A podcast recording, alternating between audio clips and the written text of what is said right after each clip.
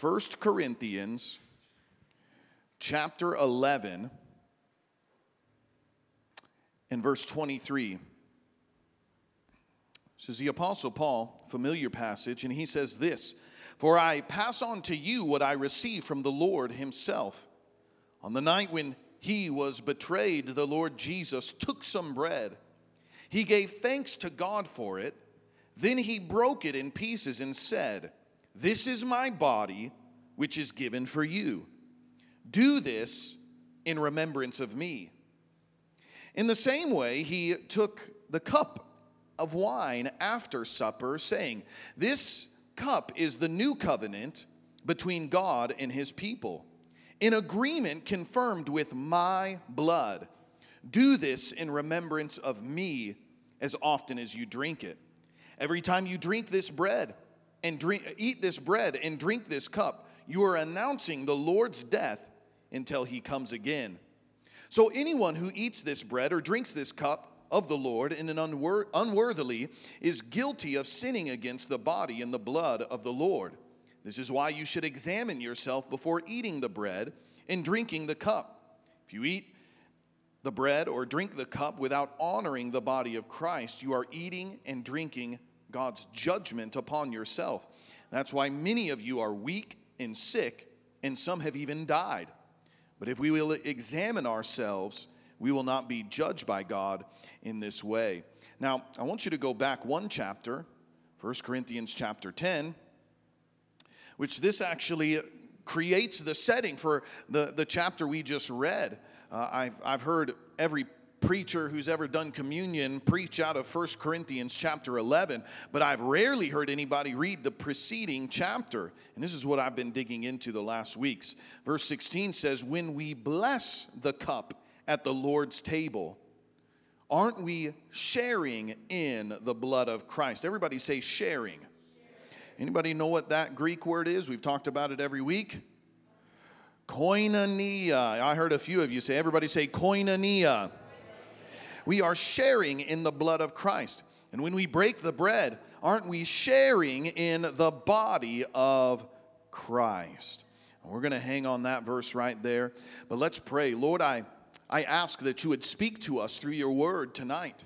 I pray that wisdom and revelation would be released across this room, Lord, that uh, we do this, yes, in remembrance of you, but God, even above and beyond that, there is a koinonia, there is a fellowship that you desire to have with each and every one of us. And I pray not one drop of your blood is wasted, not one ounce of your sacrifice is wasted, mighty God, but that we would take hold and we would receive of all that you have made available to us. And so I ask you, Lord, to speak to our hearts and to change our lives in the mighty name. Come on, would you just lift your voice and begin to pray for a great anointing in this place?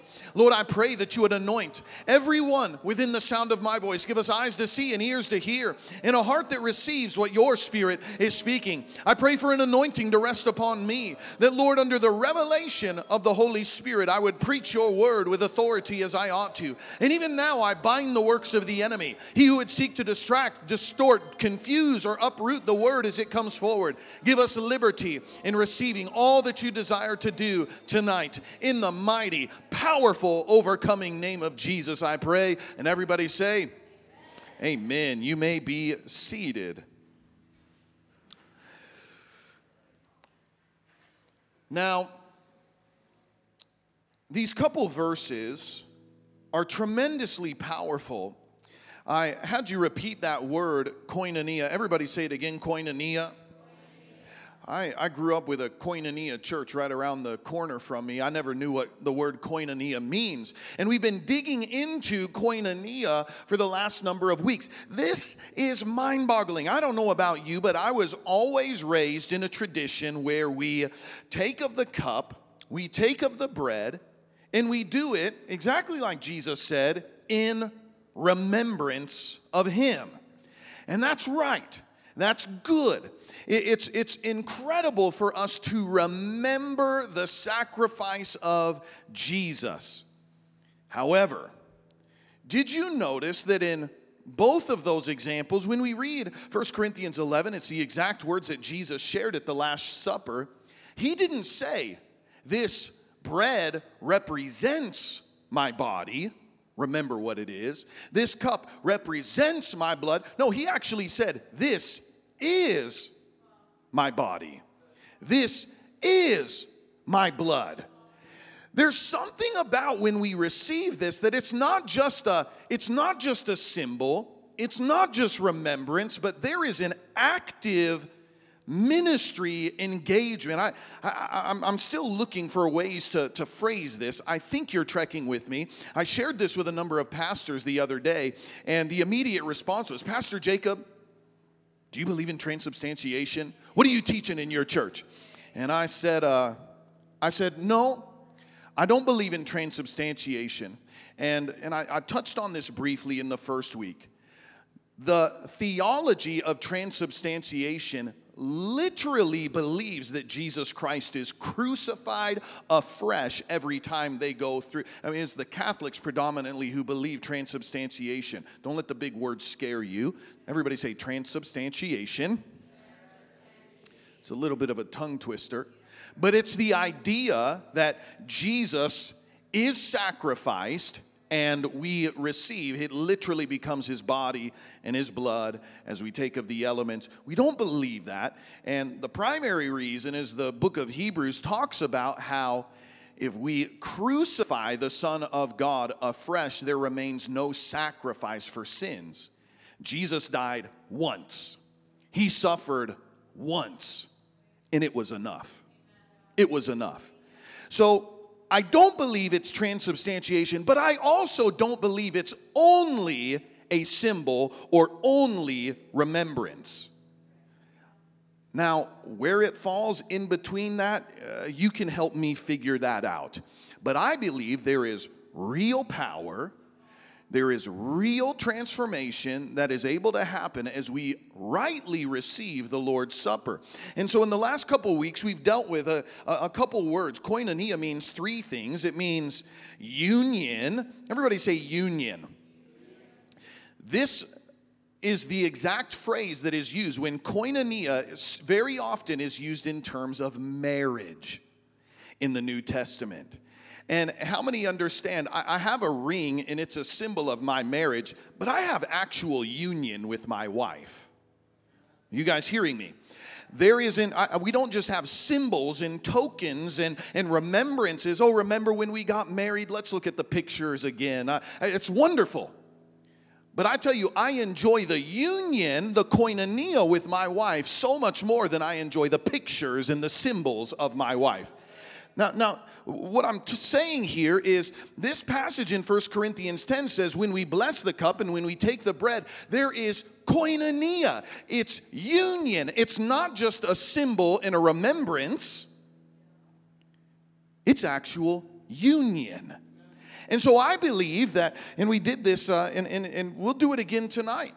Every time we receive of the Lord's Supper, I challenge you to expect God to touch you and minister to you in areas that you need. By his stripes we were healed.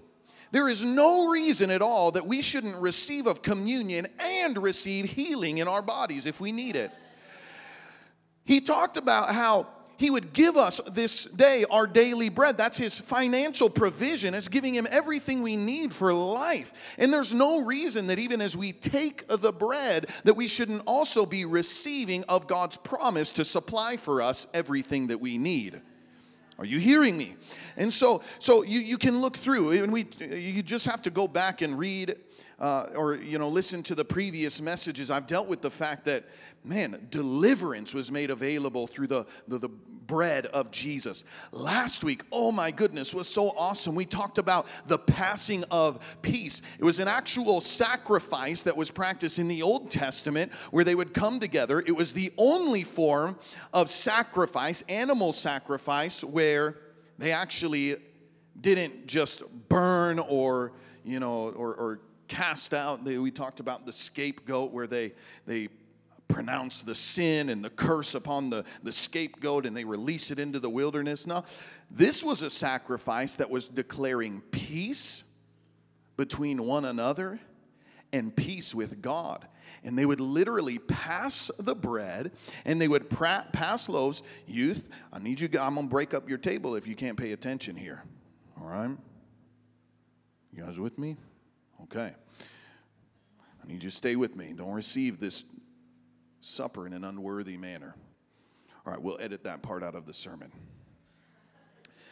So, we talked about how we have grace in common. And it's another powerful aspect of the communion. As we share in this, understand it's not just our connection with God, but it's also a connection one with another. In fact, we took time last week to hear some testimonies, and I mean, it was just amazing. We hear people talk about how I was gripped by depression. I was heavy in depression. I was, I was under a yoke of bondage, but by the blood of Jesus, by his work, I've been set free. And you know what happens as we hear testimonies like that? I begin to look around and I see other people like, that's my story too. Jesus did that for me as I hear someone talk about, I got set free from drug addiction and, and I've been walking free for years now, I begin to look and I'm like, yeah, that's what Jesus did for me. So, the one thing that unites all of us is the grace and the love of Jesus. We have been cleansed by his blood, we've been bought by his blood. So, you understand, we come from very different backgrounds, we have very different sin histories, we all have different shades of skin color. We all have different amounts in our bank account, but none of that matters when we come to the table of the Lord. We all belong. We all have a place because of what Jesus has done. We have this in common. That's, that's one of the meanings of koinonia, is what we have in common. But here's the last one, and what we're going to deal with tonight is the idea of partnership. Everyone say partnership. Koinonia also means partnership. So when we bless the cup at the Lord's table, we are partnering with the blood of Jesus. When we break the bread of the Lord, we are partnering with the body of Jesus. And so this is really special because I feel like it kind of marries the previous two ideas. It's the idea of, yes, we are partnered with Jesus, there's union there, but it's also this participation. The only way we're going to do all that God has called us to do is when we come together when we work and we do together. And so, this is a common theme that you'll see in Scripture. And, guys, I, I actually encourage, you're going to think that this is blasphemy, okay? Uh, my wife, we, we were putting together the worship set, and she was running a couple things by me. And, and she asked me, Should we sing? Uh, nothing but the blood. What can wash away my sins? But and I told her I don't want to do that tonight. Why? We have received communion our entire lives knowing that this is remembrance. Have we ever received the Lord's Supper expecting that we can have encounters through receiving the Lord's Supper? I actually don't want us, I mean, we will. It is impossible to do what we're going to do in sharing the breaking of bread and the receiving of the cup. It's impossible to do that without thinking about the sacrifice of Jesus. However, I don't want you to think about the past tense ministry of Jesus. I want you to think about what Jesus is doing today, right now. You understand, he's not crucified any longer. He's not dead any longer. He's alive. He is living and he's active and he's moving and ministering even in our midst. In fact, so, so there's, there's three things that we see in what Jesus did in the instituting of the Lord's Supper. And I'm going to pull just some ideas. I'm not going to read a lot of verses, but all of this, just so you know, is coming out of John 13 and Matthew 26. John 13 and Matthew 26. First of all, number one, we see the ministry of Jesus. We see the ministry of Jesus. In John's account, what happens is as they're preparing to sit down for the Passover, Jesus begins to go around and wash his disciples' feet. We all know this story, But I want you to understand something very clearly. I, am trying to get us out of boxes and preconceived ideas, okay? Jesus washing the feet of the disciples was not just a sermon illustration, an example of servanthood. I'm going to say that again. Jesus washing his disciples' feet is not just an illustration of what servanthood looks like. Jesus was really, for real, serving his disciples. I know we like to take this and we we, use it as an illustration, like, well, let me show you what servanthood looks like, and I'm gonna wash your feet. And I don't know if you've ever been a part of a foot washing ceremony. I'm not even, forget the personal application for a moment. I want you to think about what Jesus did. I want you to think about the heart of Jesus. The heart of Jesus was really to serve. He really served his disciples. And he, he did expound on this. In Matthew 20, he says that if you are if you desire to be great, then you must become the servant of all in Matthew 20 and verse 26. But he also said that he did not come to be served, but to serve in Matthew 20 and verse 28. In fact, you know that his heart was truly to serve and not just prove a point. Because within the day he was betrayed, he was falsely accused, he was beaten and abused, and ultimately murdered upon that cross.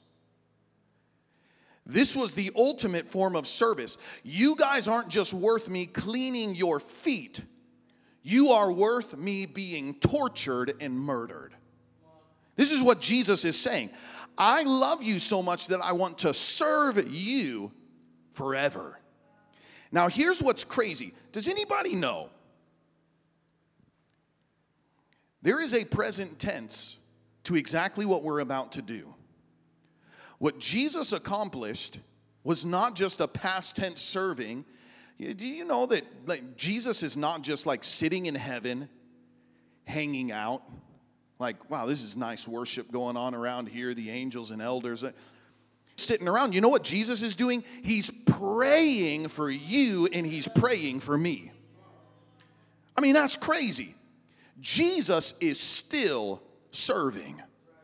I think we would do well when we receive of the Lord's Supper to remember Jesus, you didn't just do that 2,000 years ago.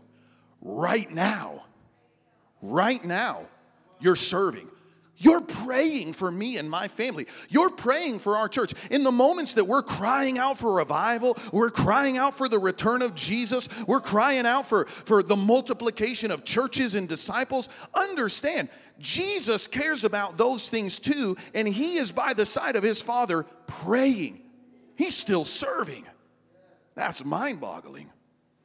Another thing that Jesus is doing, the Bible, did you know that every time we experience an outbreak of the Holy Ghost, every time someone gets baptized in the Holy Ghost, the Bible's very clear that the baptizer with the Holy Ghost and fire is Jesus Himself. Jesus is the baptizer with the Holy Ghost and fire. That means, this is, this is the way I picture this. You, you remember, he, he told his disciples in the upper room, he says, uh, he, the Bible says, he breathed on them and said, Receive the Holy Ghost. And I don't think it's a coincidence that in Acts chapter 2, when the outpouring of Pentecost happened, the very first thing that they see and experience is a mighty rushing wind.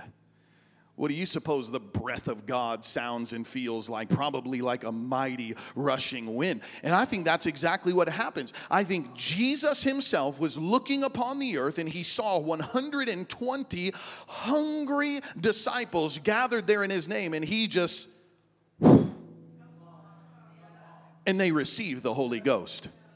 And I believe in the moments, do you understand? When you have received the Holy Ghost, I believe Jesus has given personal attention to you and where you are, and you receive the Holy Ghost.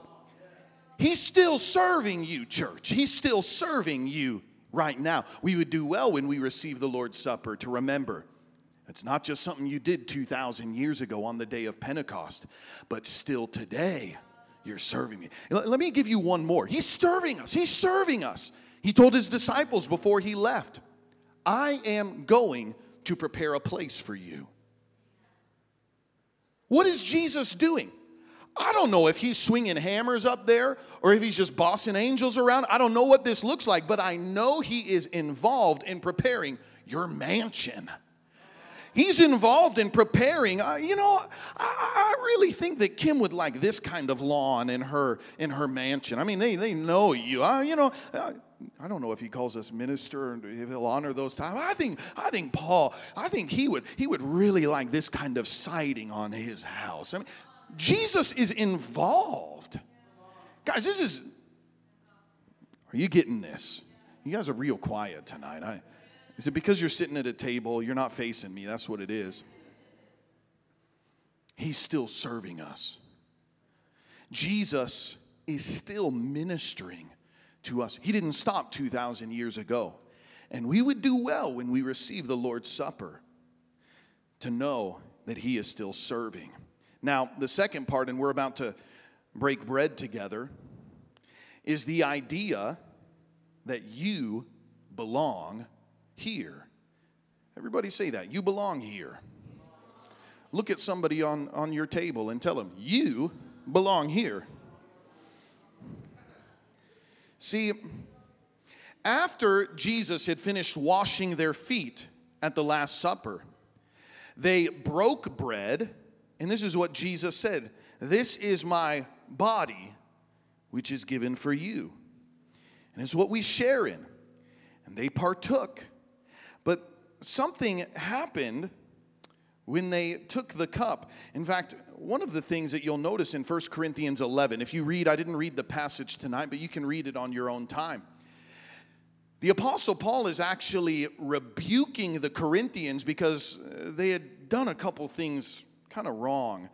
Um, they didn't allow everybody to receive the Lord's Supper, they only allowed the wealthy to receive the Lord's Supper.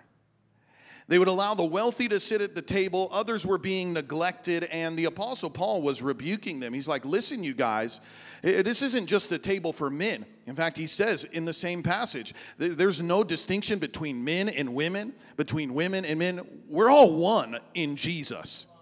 And then he says there's no distinction between the wealthy and the poor. You need to give the poor a place at your table. I'm watching the rich get fat and get drunk. It's literally what he says while they're over there starving. The message behind the Lord's Supper is that you belong here. This is an incredible equalizer, friend. There's no distinction between the men and the women that are sitting at that table, what their history or background is. We all have a place. It's amazing.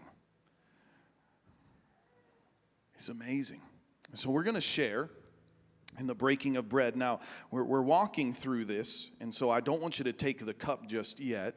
But what I would like you to do is uh, I want you to take and peel back. In fact, if you want to, you can use the, this communion thing, uh, or you can use what's at your table if you'd prefer to use a, a cracker.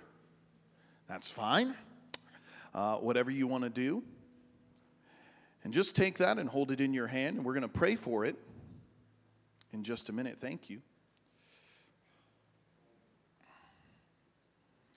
I did personally go around, and as the priest of the house, I blessed even the trays that you're going to be eating from. So it is sanctified, it is set apart for usefulness in God's kingdom. So um, this bread,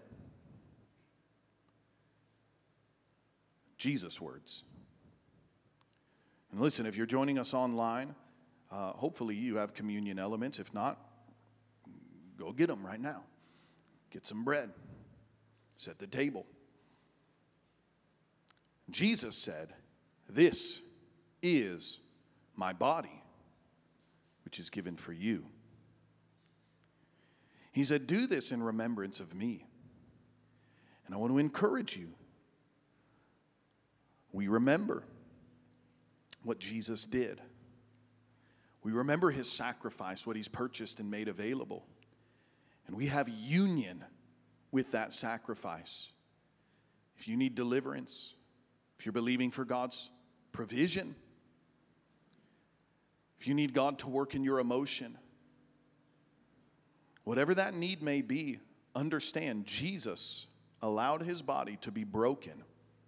But not only that, it is his body, not was, not represents. The ministry is active and it's living amongst us. Jesus is still serving us right now. He's praying for us. He's releasing the Holy Spirit to minister to us. He's preparing a place for us. Jesus is still ministering over us now. So, Lord, I ask that you would bless this as we receive it tonight. That as your body was broken, we break this bread. If you need to, break that bread, break that cracker in your hand. And Lord, as we receive it, I ask you to bless it and to release virtue, power in us. We want to receive all that you've made available. In Jesus' name, amen. You may take the bread.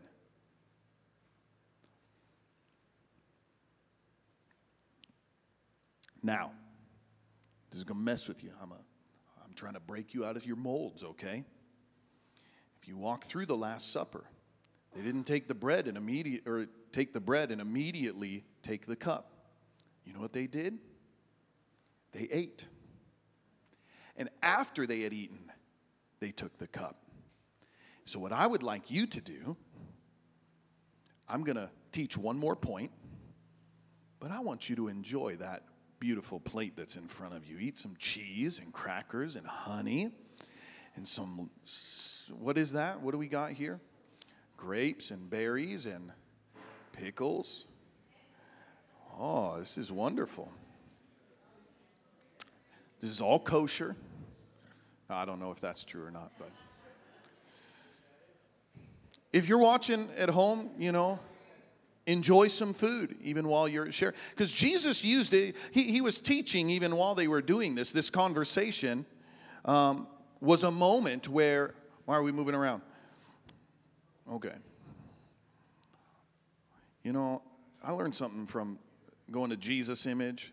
Uh, you know, he, here's what we need ushers Thank you. They're serving. I was about to rebuke them. Ushers, uh, our, our girls are serving us right now. Okay. Thank you, girls. If you need a water, because you're not supposed to drink your, your cup, even though that thing wouldn't quench your thirst as it is. Jesus used these moments to teach his disciples. The conversation that they had around the table was while they were breaking bread together, as while they were sharing together. Now, I hope that there's moments actually where you need to ask your neighbor, hey, could you pass me some grapes? Uh, you know, I, I, want you to help one another because, again, this is a picture that uh, we're in this together. We have this in common and we are helping one another. Okay? Now, can you, can you also pay attention? Can you pay attention while I'm talking? It's pretty good. Well, don't be distracted because this, this is the coolest point of all. There is, in the breaking of bread, in the receiving of the cup, a revelation of relationship. There is a revelation of relationship. Everybody say revelation. Some of you got your mouth full, that's fine. It is a revelation of relationship. There's something that's interesting, and I want you to understand the order of events. They took the bread, Jesus, in the breaking of bread. Now, listen, I, have been watching this thing kind of go viral on social media, and I do not like it. If you have shared this, I'm not calling you out. I, I saw somebody, but it wasn't anybody in our church and there's this thing that's been going around that said Judas ate too. Like it's some great revelation, like, wow, Jesus allowed Judas to sit at the table and he allowed him to eat. But I want to make a distinction here because there's something that's very important that happened. You'll notice that when Judas broke bread, it was right in this moment as they were breaking bread together that Jesus begins to say, One of you is going to betray me. In the breaking of bread, he began to reveal the nature of Judas' heart. He began to expose sin in the camp. In fact, one of the things that I think is very important for us to recognize, in fact, uh, I was told that this was a Dr. Morocco teaching, but Dr. Morocco, you'll notice that Satan enters Judas when he breaks and receives the bread in an unworthy manner. You'll remember in 1 Corinthians 11, it warns us about not receiving the bread of the Lord in an unworthy manner. If we dishonor the body of Jesus, we bring judgment upon ourselves. And that's exactly what happened with Judas. We just think, well, Judas ate too. He had a place at the table. Yeah, he did. And he got judged immediately for it. That's freaky. So next time you see someone share, Judas ate too. Don't get it tattooed on you. That's right. Judas ate too. Yeah, Judas got judged because he ate, friend. That's not a good thing. And so, but there's another thing that happened. Now, this is powerful because there was another man sitting at that table whom Jesus begins to expose a fault in his heart after they receive the cup, pay attention, the order is important. After they receive the cup of the Lord, he looks at Peter and he says, You're going to deny me. No, Lord, I would never. No, in fact, you're going to de- deny me three times before the rooster crows tomorrow morning. Jesus, I would never. But sure enough, we know that he did. And here's what's amazing to me I want you to understand the difference. Judas received the Lord's Supper in an unworthy manner, and he was judged because of it. Peter, even though Jesus knew Peter was about to blow it big time, Peter was about to deny him, Peter was about to enter into sin, friend. Yet, Peter was allowed to drink of the cup.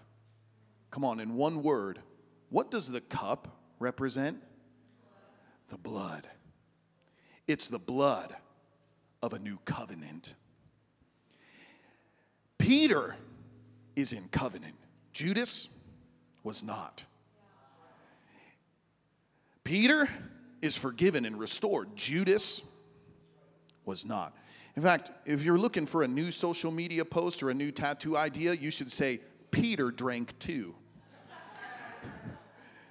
That's a better one right there. Peter blew it. And this should be an encouragement to us, guys. We're here and we're going to share in the juice, the covenant. And Jesus knows the areas that you still struggle. Jesus knows that there may be a moment of weakness you deny him. Jesus knows what your faults and your failures are, and yet he's still willing to make covenant with you. This is incredible. Like God, not only where you brought me from, but you know where I'm going and you know where I'm going to make mistakes down the road, and still, you make covenant with me? You've shed your blood for me? You see, this isn't just something 2,000 years ago. No, right now, we are in a living covenant with Jesus. Oh my goodness. Can, can I point out one more thing and then we're going to share in the cup together? Oh, this is, this, is, this is crazy. You may remember at the end of Luke, Jesus has just been raised from the dead. And if there's, you know, this would have been one of the most exciting times. If I like could be alive at any point in time, other than the return of Jesus. I, am really holding out that I'm going to be alive for the return of Jesus. I think it's going to be the most incredible thing ever. However, if there was any other time in history that I would have wanted to be alive, it would have been in that period of time right after the resurrection. Can you imagine Jesus just like popping into rooms, appearing to people, speaking to them, disappearing? I mean, it was crazy. And people just start with this, like, man, I saw Jesus. I heard he was over here. I heard he's doing this. And he just show up. Oh, it's so awesome. Well, one of those occasions at the end of Luke, he is walking on a road with two disciples, but they don't recognize who he is. They're sad, they're broken. They're, they're, they're crying, you know, and, and they're just grieving. And Jesus asks them, they don't know it's Jesus, what's wrong? And, well, we are following this man. His name is Jesus. And they begin to explain to Jesus everything that happened how he was betrayed and he was crucified and, and he was buried. They don't know that he's been risen yet. Jesus is walking and he's talking with them. And later they say, Oh, we felt our hearts burn even as he was talking with us. But then, in fact, I want to read this to you. Oh, this is amazing. I said there's revelation. Revelation. Everybody say revelation. There's revelation in the breaking of bread. There's revelation. Luke 24 in verse 30. Now, just to remember, They've been walking with Jesus. They don't know who he is. They sit down, and look what it says. They sat down to eat. Jesus took the bread, he blessed it, he broke it, and he gave it to them. Suddenly, their eyes were opened and they recognized Jesus. When did they recognize Jesus? Not when he was telling them stories, not when he was walking with them. They recognized who Jesus was the moment he broke bread and gave it to them. There's revelation in the receiving of the Lord's Supper, friend. This is why I believe there are there are attributes of God Himself that the Lord desires to reveal to us, not through the preaching of the Word, not through worship, not through prayer, not through serving or godly fellowship, but through the receiving of communion one with another.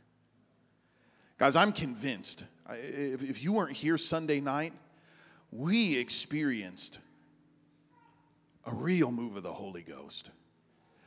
God was moving in my heart in a way that I, I've never had before. I was weeping. I was, I was just like I, I felt like I was feeling and experiencing the very heart of Jesus himself. And even as I began to, I mean, I, if you guys were here, you know, I just like, I was uncontrollably sobbing and crying at times. And there were moments where I even began to share. I'm like, you know, kids, I was telling my wife, like, this is what, in the moment I begin to talk about it, again, I just break. I was like that for hours after the service. It was mind boggling. Like, what in the world was that? As I have prayed and I have contemplated, you know what I think that was? I think through us receiving regular communion, Jesus is ministering things to me that I've never experienced before. That's really what I think is going on. I'm understanding new perspective of the heart of Jesus. He exposes things in me, but he reveals things about himself in the breaking of bread, in the receiving of the cup. And the last thought I've got, and then we're going to share in the, the cup together. I believe one of the reasons it's so important for us to continue to return to this communion. Right now, all of us have certain preferences in regards to who we like to hear preach, the kind of songs that we like. I mean, I, I don't know what you pre- pre- prefer, but I've, I've had people over the years tell me, I want to be encouraged at church. I just like being encouraged. I want to feel good at church. And I, you know, I get that. I mean, I want to feel good too. But then I've had other people, man, I'll preach some hellfire, brimstone message, and they'll go, man, that was the most awesome thing I ever heard. We need more of that kind of stuff. I like feeling convicted of the Holy Ghost. I like, I, you guys know what I'm talking about. Let's just do a survey here since we're all kind of in fellowship mode anyway. Uh, how many of you, I really like encouraging preaching. I, Okay, two, really? Three? Okay, okay, okay, more hands are going up. How many of you like, man, I like a hard word from time to time. I like a, wow, more of us. Okay, that must be what I do more often. I guess that's why you come to this church. But, uh, you know, there are people, I, I, like, I like the love passages. I like the love of God. I've been reading Ezekiel this last week. Oh my goodness. I'm gonna kill them all. I'm gonna kill the women and the children. There's no grace here. They've got, I mean, just the way I'm just like, I just tried to picture, like, what would it be like for Ezekiel sitting there receiving this word? Like, that's a hard word to go and preach, man. Some people like that. I don't know. I, I, I, I think about I, I, would have rather been getting like the John messages, right? John, oh, it's so loving. Oh, it's so wonderful. Oh, let's just snuggle with Jesus. That's the kind of relationship that John, the Revelator, had. And, and they're both wonderful. But he, why, why am I saying all of this? One thing that brings us all back to the very heart of Jesus is to consider what he did when he was beaten, when he was betrayed, and when he was crucified. This is something that brings us all. Whether we prefer love, yeah, he did that because he loved us. He died for us because he loved us. But some of us on the judgment side, you, you consider why did he do that? Because there had to be a penalty for sin. Because there's eternal death if there's no punishment for sin.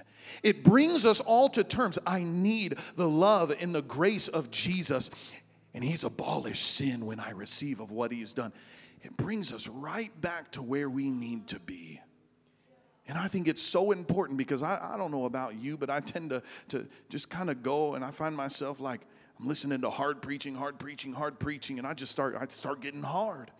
And there's other times I, man, I need some Joel Osteen in my life. And so I'm getting nicer and nicer and nicer. And next thing you know, I don't like talking about sin. And I, uh, we need to, we need to stay centered on the cross and what Jesus has done.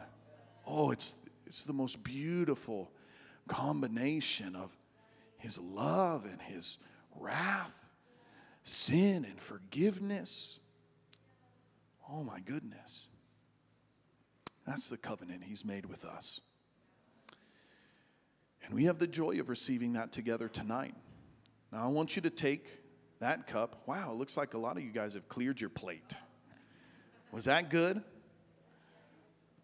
One of these days, we'll, we'll do a, a full on Passover deal. I, think that'd be fun. You know, this, this has significance. Uh, I know, I know I've got some theologians sitting in the room, and you're like, but technically, Pastor, this was the third cup at Passover. Yeah, it was. It was, it was the third cup, and, uh, and there's significance to all of those cups, but this is the one that he says, I'm making covenant with you. This is my blood. It's the blood of a new covenant. Once for all, Jesus was the atoning sacrifice for our sin. Now, again, I want you to consider not, not only what he did 2,000 years ago, but I want you to consider the fact that this is a covenant that he's still walking out with us today, right now. If you need forgiveness, in fact, we're going to pray for this. Said, for this reason, you should examine yourself. He said, if we would judge ourselves, God would not judge us. So, this is a moment for us to judge do I need forgiveness? Lord, have I sinned against you? Are there things that are separating me from you right now? You still allow me to sit at your table and to receive of your covenant, even as Peter did. And he's willing and able to forgive us and restore us if we would allow him. On, maybe you're watching online, you're sitting here, and, and God is bringing things before your remembrance, and you say, Yeah, I need forgiveness. I need Jesus to wash me. I'm so accustomed to leading us in a, a declaration, but here's, here's what I would rather do I'm trying to break us out of molds. I want to take the next minute or so just for you to reflect. And if you need forgiveness, I want you to deal with it just between you and the Lord right now. If you're here sharing at the Lord's Supper, that, that tells me that you've got a relationship with Him already, so you should know how to talk to Him. If you need Him to forgive you, you, you do that.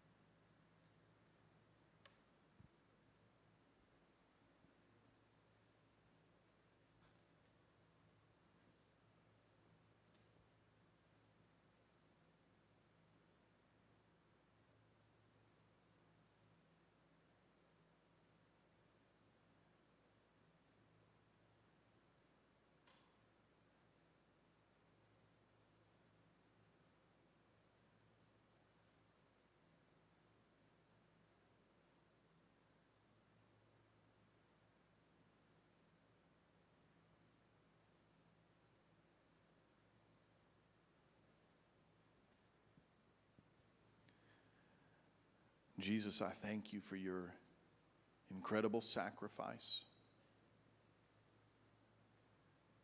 You are the Lamb of God who takes away the sin of the world.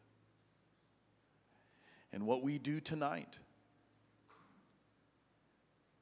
this is the blood of a new covenant. No longer through the shed blood of animals, but you Jesus once for all were the greatest and the only sacrifice that would ever be needed. And so tonight, Lord, we don't just reflect on what you have done, but even tonight we koinonia. We're in union. We have this in common with the people sitting around the table. But Lord, we're partnering with you because of this covenant, we have a call. You commission us. You're not just sending us alone, but you're with us. Behold, I am with you even to the ends of the age. We're seated with you in heavenly place. This is now. You're with us, Lord. I ask that you'd make this a reality. This is not a 2,000 year old covenant, this is a today covenant. This is a today promise, a today, today reality. You are with us, you are in us, and you're partnering with us in all we set our hands to do. Jesus, thank you for your shed blood. Thank you for forgiving our sin. Thank you for the covenant you have cut with us. Bless this cup as we now receive together in Jesus' name. You may take the cup.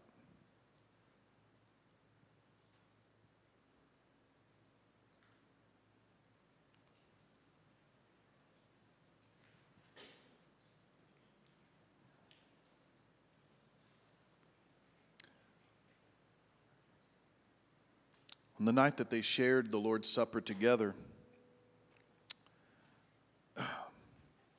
The Gospels say that the last thing they did together was they sang a song. And what I'd like to do, can we all just stand across the room right now? If you're watching still at home, I want you to participate in this as well. I want your neighbors to hear. I'm not going to have our worship team come, uh, and this is the reason why the Bible says that they sang a hymn.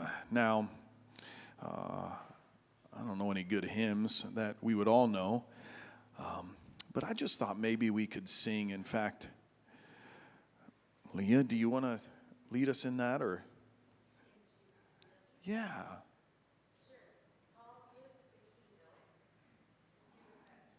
Just give us the single note. We're going to sing it a cappella, and we're going to close together just loving on Jesus for a moment.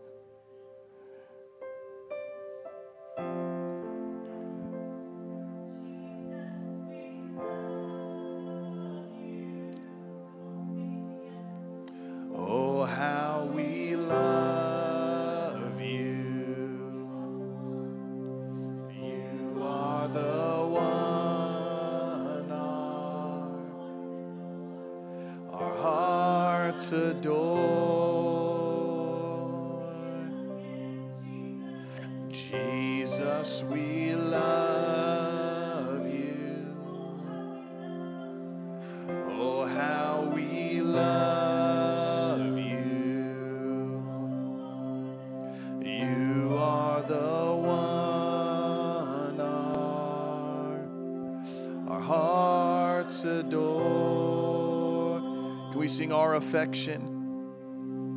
Our affection, our devotion poured out on the feet of Jesus. Our affection, our devotion poured out on Jesus. Our affection, our devotion poured out on the feet of Jesus. We love you.